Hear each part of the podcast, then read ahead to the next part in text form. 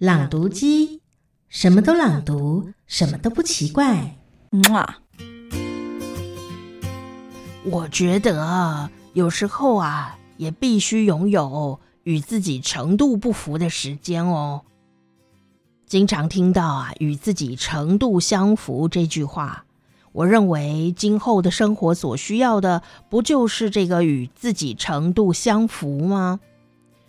在五十七岁离职之后，不同于当正职员工的时候，哎，既没有奖金啊，薪水也大幅减少啊，根本没有办法存钱呐。如果实际领到的收入啊有十二万日元的话，只要运用巧思，让生活水准与这份收入相符即可。像是去百元商店啊，上拍卖网站买东西啊，到图书馆借书的生活，也已经超过六年了。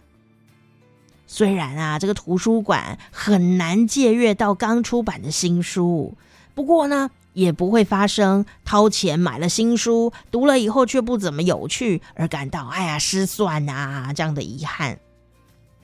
既不会增加家里的书本数量，又可以随意借阅，一眼就吸引住目光的书籍。我觉得，如果不利用图书馆，就太可惜了。不只是跟整理有关的书籍哦，我也会从图书馆借阅一些居家布置范例和节省开销的书籍。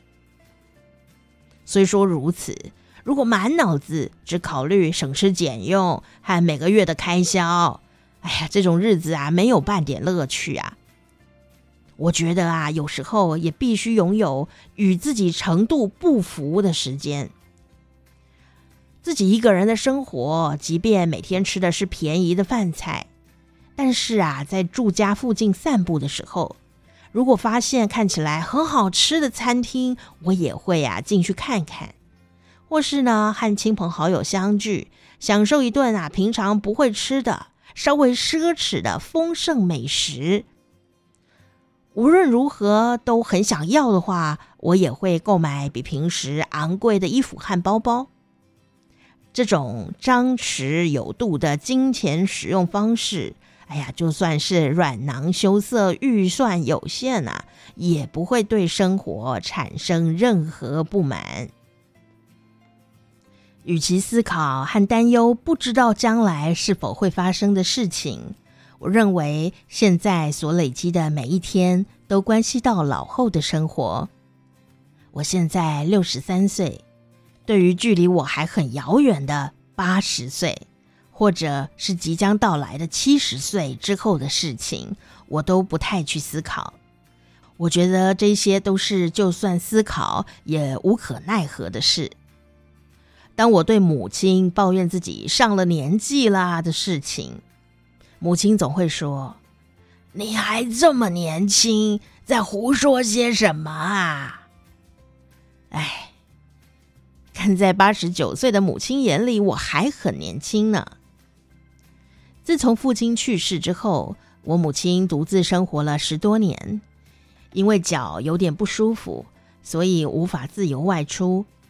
不过，他每天早上都会认真阅读报纸。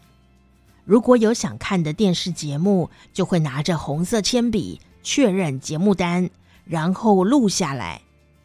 他会吃自己喜欢吃的以及对身体好的食物，烹煮均衡的饮食，洗衣和打扫也都不假他人之手。天气好的时候，就到附近散散步。用手机拍摄花朵的照片，很开心的欣赏。不知道自己是否也会过着这样的老后生活呢？有时候隐约会出现这样的想法。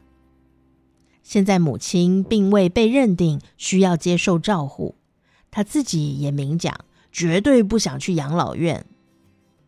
我觉得自己理想中的晚年生活也是像母亲一样。现在的住所也将会是我最后终老的家吧。当我看到朋友的父母们，我也会担心自己能够一个人生活到什么时候。无论经济上还是心力上，我都不想给儿子们添麻烦，让他们为了我出钱出力。如果实在没办法的时候，或许也会去养老院吧。到那个时候啊，就把这一间房子卖掉。虽然金额不多，哎，我想啊，可以把啊为了老后生活的积蓄拿出来使用。这几年每到生日的时候，我总是想起好几年前的电视剧《倒数第二次恋爱》当中的台词。女主角小泉今日子在四十六岁生日时，在邻居家的惊喜派对上，面对着插着四十六根蜡烛的蛋糕，还很不好意思的说：“ 自己都这个年纪了，还庆祝什么生日啊？”这样的场景。这个时候，扮演邻居的中井贵一对他说出的台词是：“生日啊，是要庆祝两件事。第一件呢，就是庆祝你诞生在这个世界上；另一件呢，则是庆祝你现在还好好的活着。”说什么上了年纪就讨厌过生日，不想要庆生，这种说法啊，很奇怪啊！随着年龄的增长，越应该要庆祝生日。这是非常棒的事，相较于二十岁的生日，四十六岁的生日更加精彩美好。这些蜡烛啊的数量，就是你努力至今的证明哦。既没有体力，记忆力呀、也趋近于零啊！哎，再也没办法勉强自己硬撑了。虽然呢，我也会担心晚年的身体健康和经济状况。哎，不过啊，真的就如同中川贵一所言啊，不要因为年龄增长而感到悲观，这是应该觉得高兴的日子，也是啊，我在母亲生日时一定会传达的话语。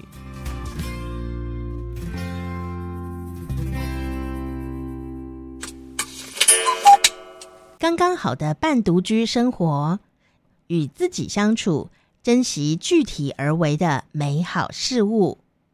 作者 Chocolato 译者：洛桑雅，由天下生活出版。